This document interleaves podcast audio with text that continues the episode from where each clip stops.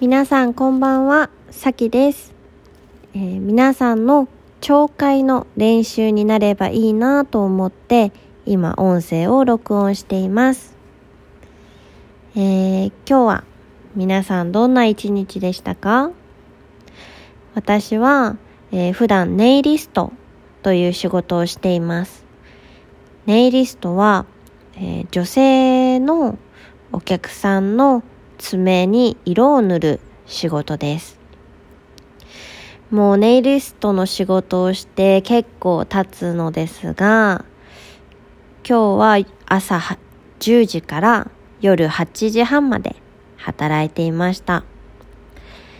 えーネイリストの仕事って男性の方からすると想像しにくい仕事 だと思うんですけどお客さんが来たらだいたいその一人のお客さんに1時間から2時間ぐらい、えーずっと、えー私はそのお客さんの爪に色を塗ったりするので1時間から2時間ずっと2人で会話をしないといけないんですよ。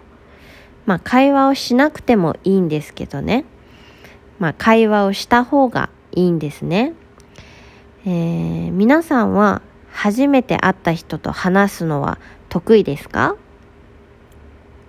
私はネイリストの仕事を長くしてるので初めて会った人と会話をするのがうーん得意な方だと思います。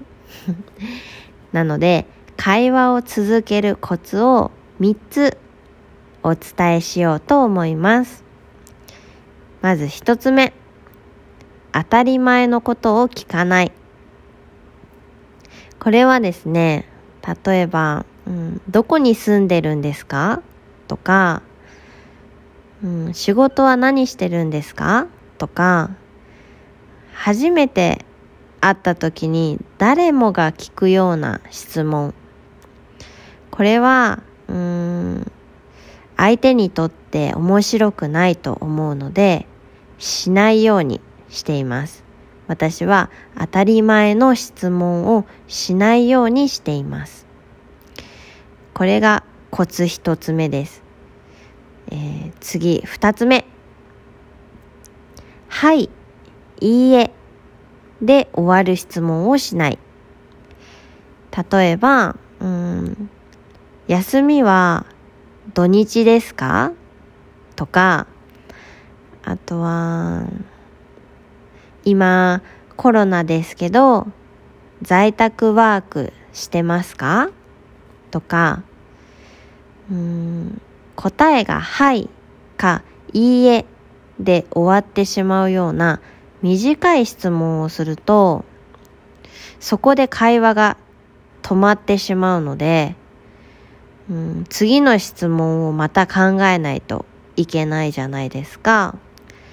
それは会話をしていくのに大変なので私は「はい」「いいえ」で終わる質問をしないようにしています。でコツ3つ目、えー自分の話をして相手に質問をする、えー初めて会った人ってうん私のことを何も知らないですよね。私も相手のことを知らないし相手も私のことを知らないわけですよ。で人ってうーんまあ日本人はかもしれないですけど日本人ってほとんどの人が人見知りかなと思ってて、うん、初めて会った人と話すのが得意じゃない人が多い。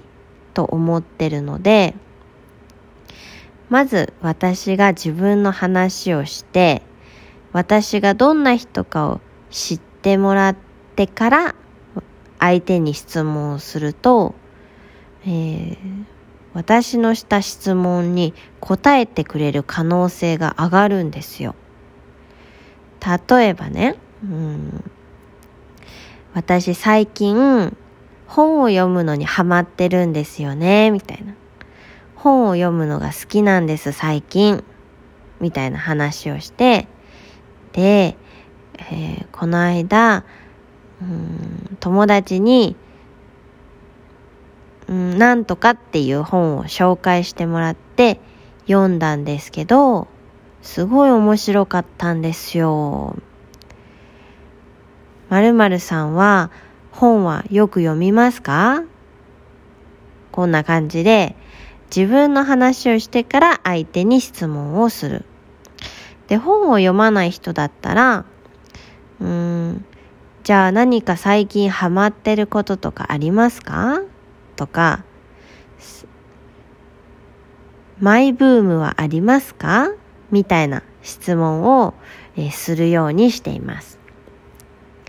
趣味はありますか？って聞くとね、うん、趣味ってうんいつもやってることで長く続けてることで自分の好きなことってなんだろうってすごい真面目に考えてしまう人が多いからハマってることはありますか？とか最近のマイブームはありますか？って聞くともっと趣味よりもっと軽い質問にすることができるので答えてくれる人が増えるんです 私の、えー、初めて会った人との会話を続けるコツは一つ目が当たり前のことを聞かない二つ目がはい、いいえで終わる質問をしない。三つ目が自分の話をして相手に質問をする。この三つでした。皆さんは初めて会った人と話すとき、まあ初めて会った人じゃなくても誰かと会話を続ける時のコツ何かありますか？またよかったらコメントとかで教えてください。今日はじゃあもう寝ますね。おやすみなさい。